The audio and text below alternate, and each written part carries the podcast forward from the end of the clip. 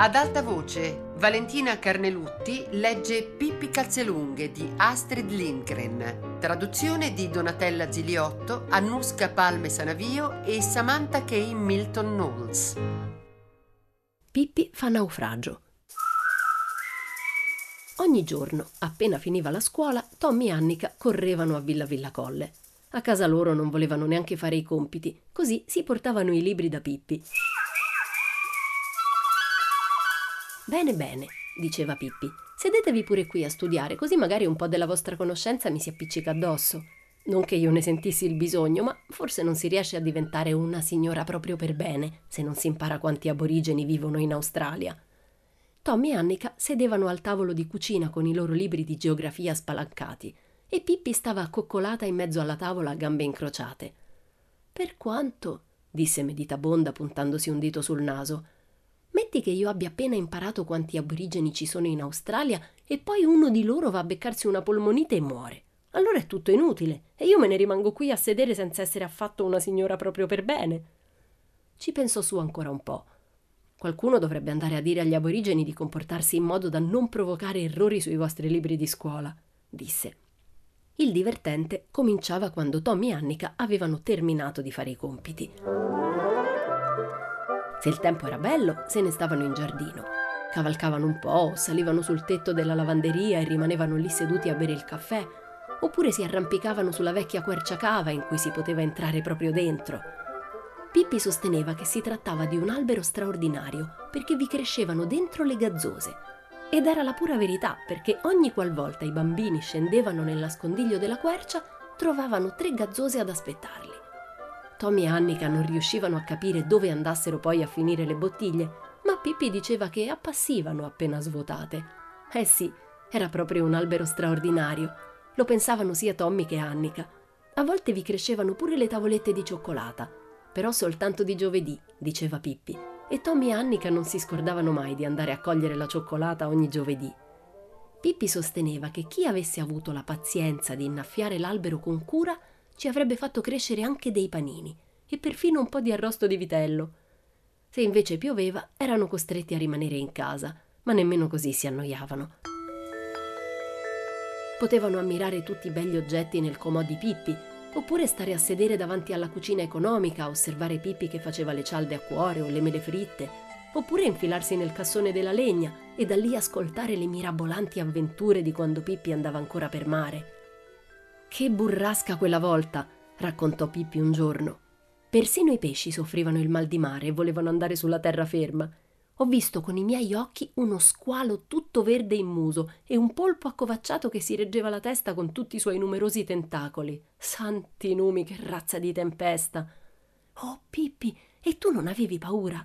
chiese Annika. Già, potevate anche naufragare, aggiunse Tommy. Beh, disse Pippi, avevo naufragato già tante di quelle volte che non avevo più paura, almeno non subito. Non ebbi paura né quando l'uva passa volava via dal passato di frutta mentre stavamo seduti a cena, né quando la dentiera del cuoco gli schizzò fuori dalla bocca. Però, lo confesso, quando mi accorsi che del gatto di bordo era rimasta soltanto la pelliccia mentre lui se ne veleggiava per aria nudo e crudo in direzione dell'estremo oriente, allora mi sentii un po' a disagio. Io ho un libro che parla di un naufragio, disse Tommy. Si chiama Robinson Crusoe. Oh, è così bello quel libro, esclamò Annika. Robinson è proprio finito su un'isola deserta. E tu, Pippi, hai mai fatto naufragio su un'isola deserta? chiese Tommy sistemandosi più comodamente dentro il cassone della legna. Puoi giurarci, disse Pippi con enfasi. Non c'è persona più naufragata di me. In confronto Robinson non è nessuno.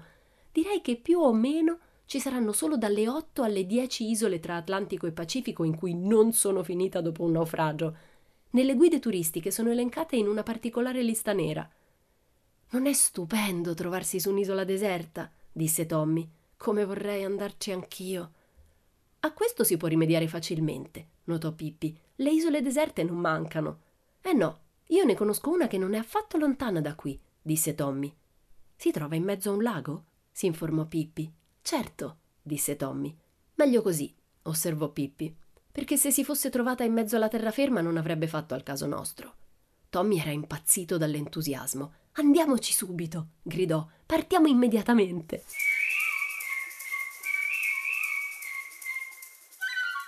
Due giorni dopo, per Tommy e Annika sarebbero iniziate le vacanze estive e proprio quel giorno i loro genitori dovevano partire. Un'occasione migliore per giocare a Robinson Crusoe non si poteva immaginare. Se abbiamo deciso di naufragare, prima di tutto dobbiamo trovare una barca, disse Pippi. E noi non ce l'abbiamo, esclamò Annika. Ho notato una vecchia barca a remi rotta sul fondo del fiume, disse Pippi. Ma quella è già naufragata, osservò Annika. Tanto meglio, disse Pippi, almeno sa come si fa. Fu una cosa semplicissima per Pippi recuperare la barca affondata. Dopodiché passò un'intera giornata giù sulla riva del fiume a otturare le falle della barca con pece e stoppa, e tutta una mattinata di pioggia la passò nella legnaia a tagliare due remi con l'accetta. Poi finalmente arrivarono le vacanze estive e i genitori di Tommy e Annika partirono. Torniamo fra due giorni, disse la mamma ai bambini. Mi raccomando, siate buoni e obbedienti e fate tutto ciò che vi dice Ella. Ella era la domestica della famiglia e aveva l'incarico di badare a Tommy e Annika durante l'assenza dei genitori. Ma quando i bambini furono rimasti soli con Ella, Tommy disse Ella, non hai bisogno di starci dietro perché noi staremo da Pippi tutto il tempo. Del resto possiamo ben starci dietro da soli, disse Annika. Pippi non ha mai nessuno che le stia dietro, perché non possiamo anche noi avere un po' di libertà, almeno per due giorni? Ella, dal canto suo, non aveva nulla in contrario a prendersi due giorni di vacanza, e perciò, dopo che Tommy e Annika ebbero supplicato, implorato e insistito abbastanza, lei disse che sì, avrebbe potuto fare una scappata a casa a salutare sua madre. Però i bambini dovevano prometterle di mangiare e dormire per bene e di non uscire la sera senza una maglia pesante. Tommy le assicurò che era disposto a indossare anche una dozzina di maglie se ella se ne andava.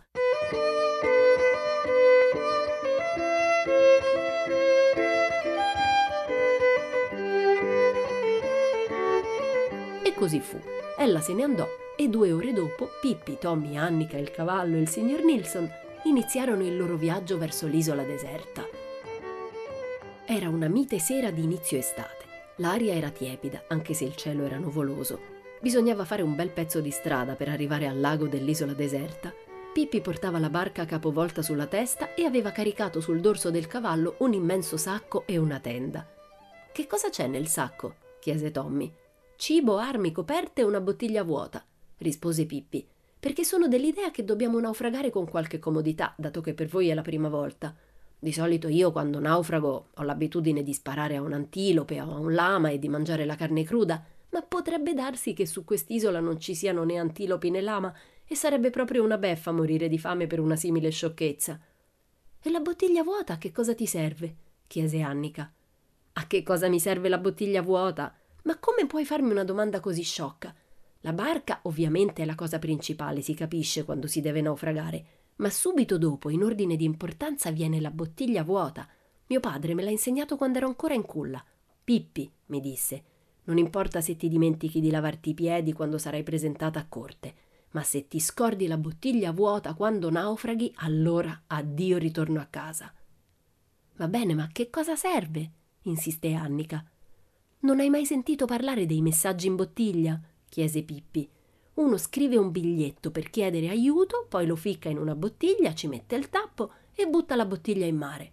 Questa poi va alla deriva fino ad arrivare a qualcuno che poi viene a salvarti. Altrimenti come pensi di salvarti da un naufragio? Lasciando tutto al caso, vero? Ah no, mia cara. Ah, ho capito, disse Annika. In breve giunsero a un laghetto in mezzo al quale sorgeva l'isola. Proprio in quell'istante il sole fece capolino da dietro le nuvole, gettando una morbida luce sulla pallida vegetazione di prima estate. A dirla tutta, ammise Pippi, questa è una delle più deliziose isole deserte che io abbia mai visto. Buttò bruscamente la barca in acqua, liberò il cavallo dal suo carico e ammassò tutto sul fondo dell'imbarcazione. Annika, Tommy e il signor Nilsson saltarono dentro. Pippi accarezzò il cavallo. Eh sì, mio caro cavallo, gli disse, per quanto vorrei, non posso proprio invitarti a salire sulla barca. Spero tu sappia nuotare. È facilissimo, basta fare così. Si tuffò in acqua vestita com'era e diede un paio di bracciate. Ti assicuro che è divertentissimo e se vuoi divertirti ancora di più, puoi giocare alla balena così.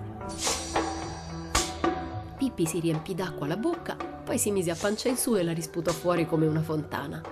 Non sembrava che il cavallo lo trovasse molto divertente. Ma quando Pippi si imbarcò, afferrò i remi e si avviò, l'animale si buttò in acqua e seguì la barca a nuoto. Però alla balena non ci giocò. Quando stavano per approdare sull'isola, Pippi strillò: Tutti gli uomini alle pompe!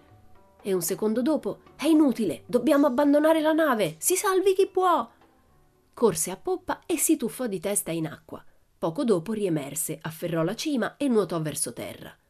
Devo comunque salvare le provviste, gridò, quindi l'equipaggio può restarsene tranquillamente a bordo. Legò la barca a una roccia e aiutò Tommy e Annika a scendere a terra. Il signor Nilsson se la cavò da solo. Un vero miracolo, esclamò Pippi. Siamo salvi, almeno per ora, sempre che qui non ci siano dei cannibali o dei leoni. Anche il cavallo era approdato sull'isola, uscì dall'acqua e poi si scrollò.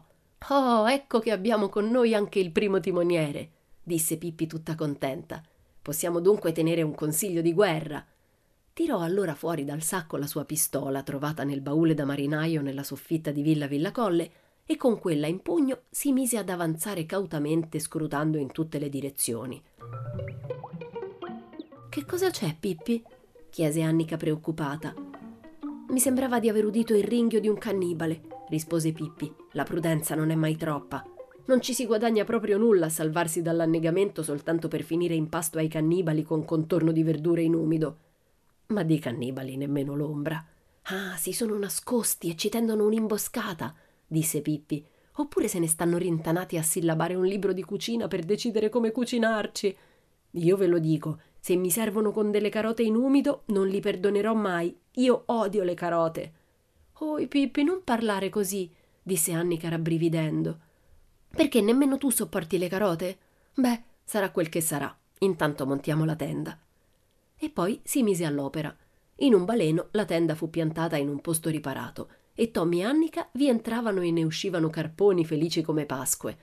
Poco lontano dalla tenda, Pippi sistemò alcuni sassi in cerchio e sopra di essi fece un mucchio di ramoscelli e schegge di legno. Oh, che bello, facciamo il fuoco! esclamò Annica. Certo che sì, disse Pippi, e presi due pezzi di legno cominciò a strofinarli uno contro l'altro. Tommy era molto interessato. Oh, Pippi! gridò rapito. Accendi il fuoco come fanno i selvaggi? No, ma ho le dita gelate, disse Pippi, e questo fa lo stesso effetto che darsi delle manate sulle spalle per riscaldarsi. Vediamo un po', dove mai ho ficcato i fiammiferi? Poco dopo scoppiettava un vivace falò e Tommy disse che lo faceva sentire a casa. Non solo, aggiunse Pippi, tiene anche lontane le bestie feroci. Annica emise un gemito. Quali bestie feroci? chiese poi con voce tremante. Le zanzare, disse Pippi grattandosi una puntura su una gamba con aria meditabonda. Annica tirò un sospiro di sollievo.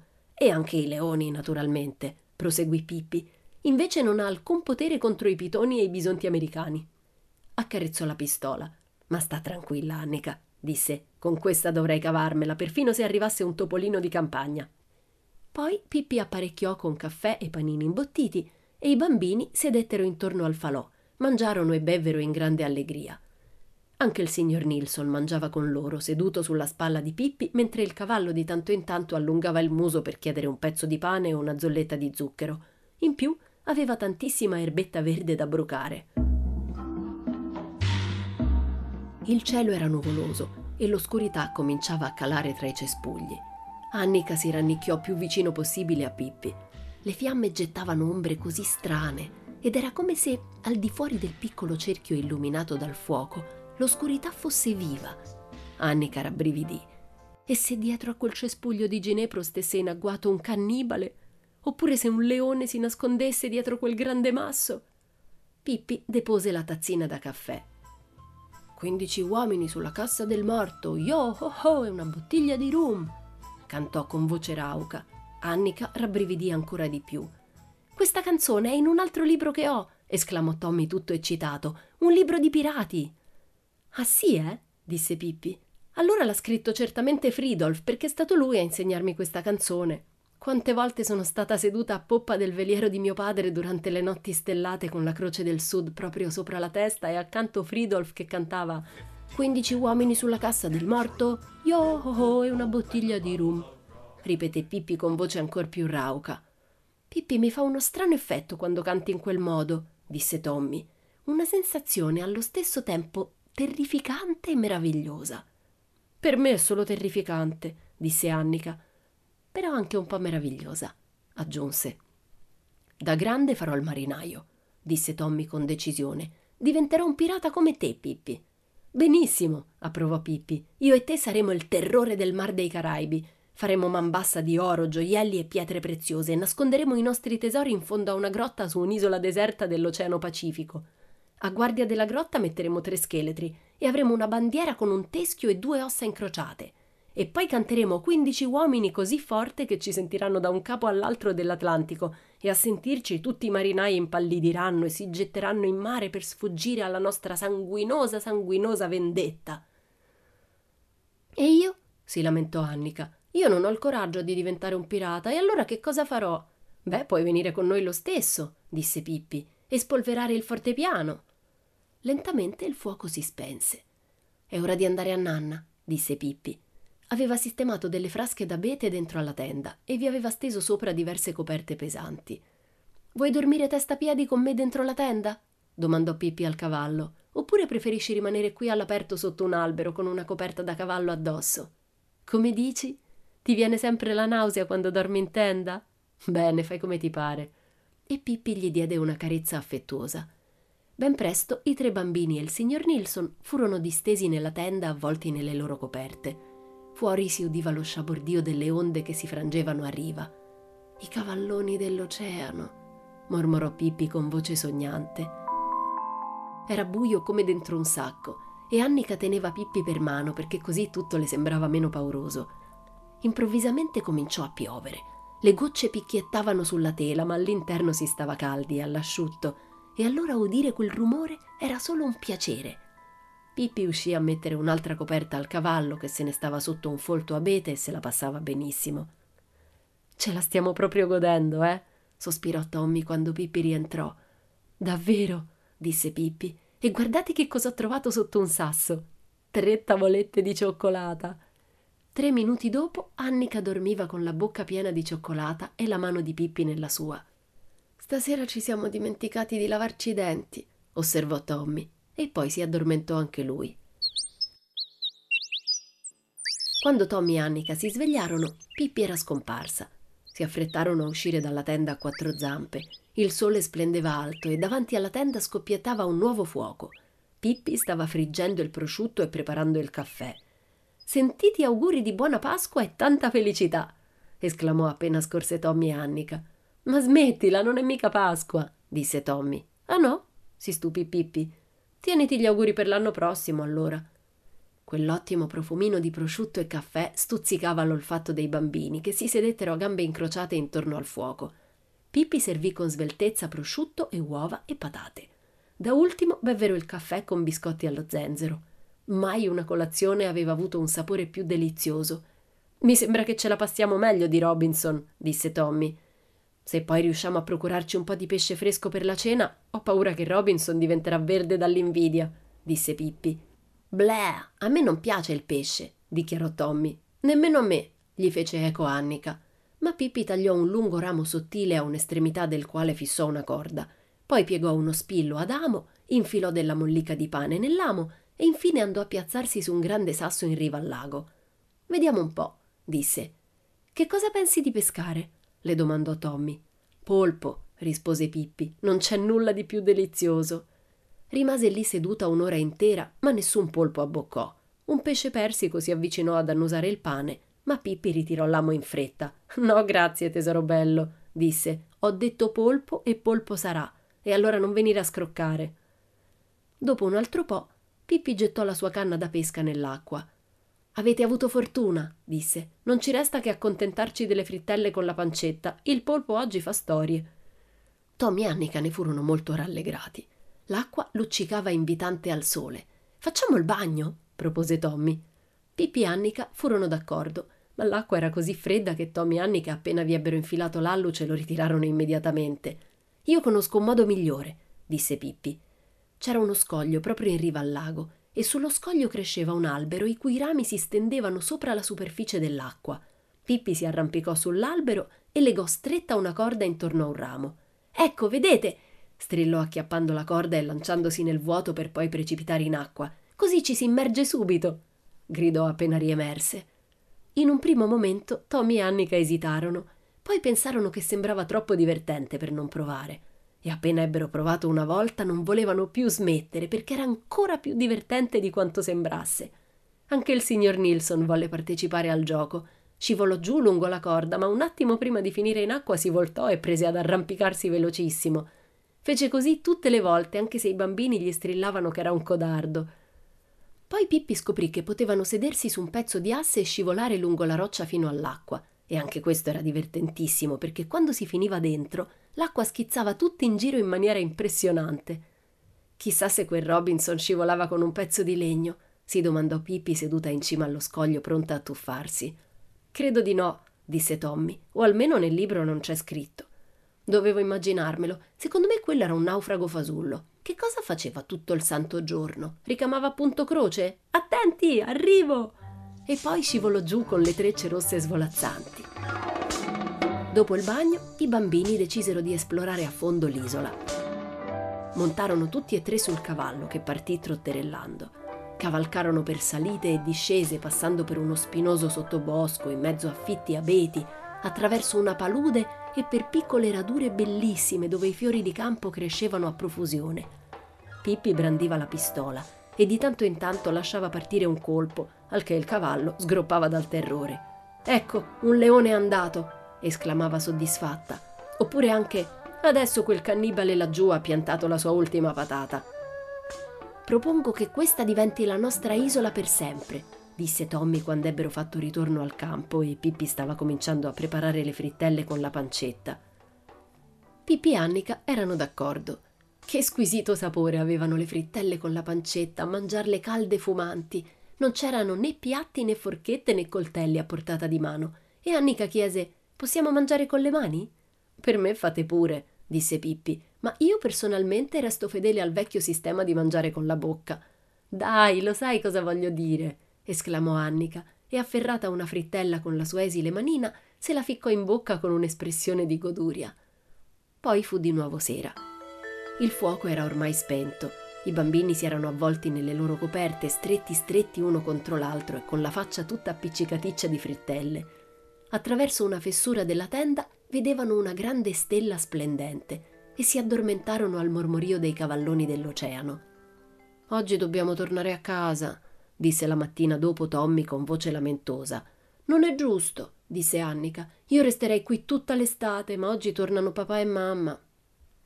Dopo colazione, Tommy andò a passeggiare in riva al lago. Improvvisamente cacciò un urlo. La barca era scomparsa. Annika ne fu molto scossa. Come avrebbero fatto ad andarsene di lì? Certo le sarebbe piaciuto trascorrere tutta l'estate sull'isola, ma sapere che era impossibile tornare a casa era tutta un'altra cosa. E che cosa avrebbe detto la loro povera mamma scoprendo che Tommy e Annika erano spariti? Al solo pensiero le si riempirono gli occhi di lacrime.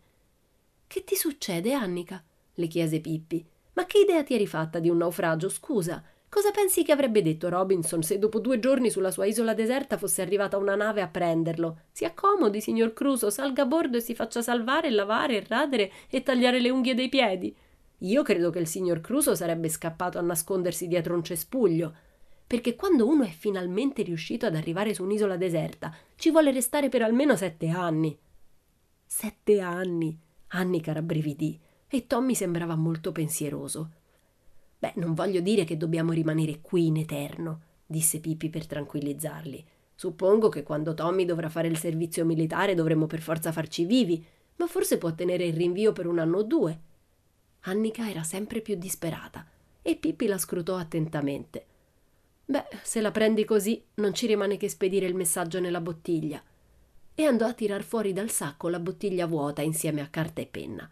Poi depose tutto su un masso di fronte a Tommy Scrivi tu che sei più pratico nell'arte dello scrivere, disse. Che cosa devo scrivere? chiese Tommy. Aspetta un attimo, meditò Pippi. Scrivi così. Soccorreteci prima che spiriamo. Privi da due giorni di tabacco da fiuto, stiamo venendo meno su quest'isola. Ma Pippi, non possiamo mica scrivere in quel modo, la rimproverò Tommy. Non è la verità. Che cosa? chiese Pippi. Non possiamo scrivere senza tabacco da fiuto, replicò Tommy. Ah no? riflette Pippi. Hai forse del tabacco da fiuto? No, ammise Tommy. E Annica? Ha tabacco da fiuto, lei? No, certo, ma. E io ho del tabacco da fiuto? continuò Pippi. No, disse Tommy, ma nessuno di noi usa tabacco da fiuto. È esattamente quello che voglio che tu scriva. Privi da due giorni di tabacco da fiuto. Ho capito, ma se scriviamo così la gente penserà che noi fiutiamo tabacco, ne sono sicuro, insistette Tommy. Stammi a sentire, Tommy, disse Pippi. Rispondi a questa domanda. A quali persone succede più spesso di trovarsi senza tabacco da fiuto? A quelle che lo usano o a quelle che non lo usano? A quelle che non lo usano, si capisce, rispose Tommy. E allora perché stai a discutere? disse Pippi. Scrivi come dico io. E allora Tommy scrisse. Soccorreteci prima che spiriamo. Privi da due giorni di tabacco da fiuto, stiamo venendo meno su quest'isola. Pippi prese il biglietto e lo ficcò nella bottiglia, poi la tappò e la gettò in acqua. I nostri salvatori dovrebbero arrivare fra poco, disse. Ma la bottiglia, dopo essersi lasciata cullare dalle onde, andò ad ancorarsi tranquillamente tra le radici di un ontano presso la riva. Dobbiamo lanciarla un po' più lontano, esclamò Tommy. Sarebbe la più grande sciocchezza che potremmo fare, disse Pippi, perché se galleggiando se ne va lontano i nostri salvatori non sapranno dove cercarci se invece si ferma qui, appena l'hanno trovata, noi gridiamo così veniamo salvati immediatamente. E Pippi si mise a sedere sulla spiaggetta. È meglio non perdere di vista la bottiglia nemmeno per un istante, disse. Tommy e Annica si sedettero accanto a lei. Dopo una decina di minuti, Pippi cominciò a spazientirsi. Certa gente sembra credere che non sia nient'altro da fare che stare seduti ad aspettare di essere salvati. Dove si sono cacciati? esclamò. Chi? chiese Annica. I nostri salvatori, che razza di noncuranza e di leggerezza, in fondo si tratta di vite umane. Annica cominciava davvero a pensare che sarebbero spirati sull'isola, quando improvvisamente Pippi, puntando l'indice in aria, esclamò Santo cielo, sono proprio sbadata. Come ho fatto a dimenticarmelo? Che cosa? domandò Tommy.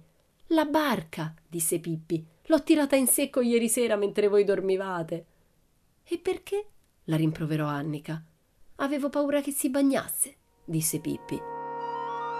E in un baleno andò a prendere la barca che giaceva ben nascosta sotto un abete, la spinse in acqua e disse seria Ecco fatto, ora possono anche arrivare, ma quando verranno a salvarci sarà inutile, perché ora ci salviamo da soli e gli sta bene, così imparano a sbrigarsi la prossima volta. Spero che arriveremo a casa prima di mamma e papà, disse Annica quando furono in barca e Pippi remava vigorosamente verso terra perché chissà quanto starebbe in pensiero la mamma altrimenti. Io non credo, disse Pippi. Infatti il signore e la signora Settergren arrivarono a casa mezz'ora prima dei bambini.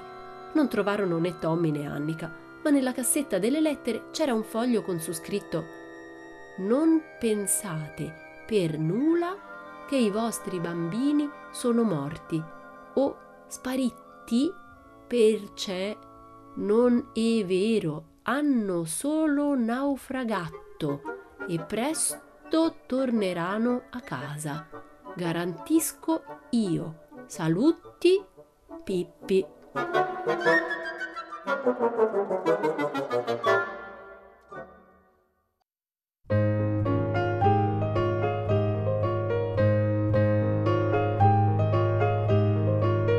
Valentina Carnelutti ha letto Pippi Calzelunghe di Astrid Lindgren.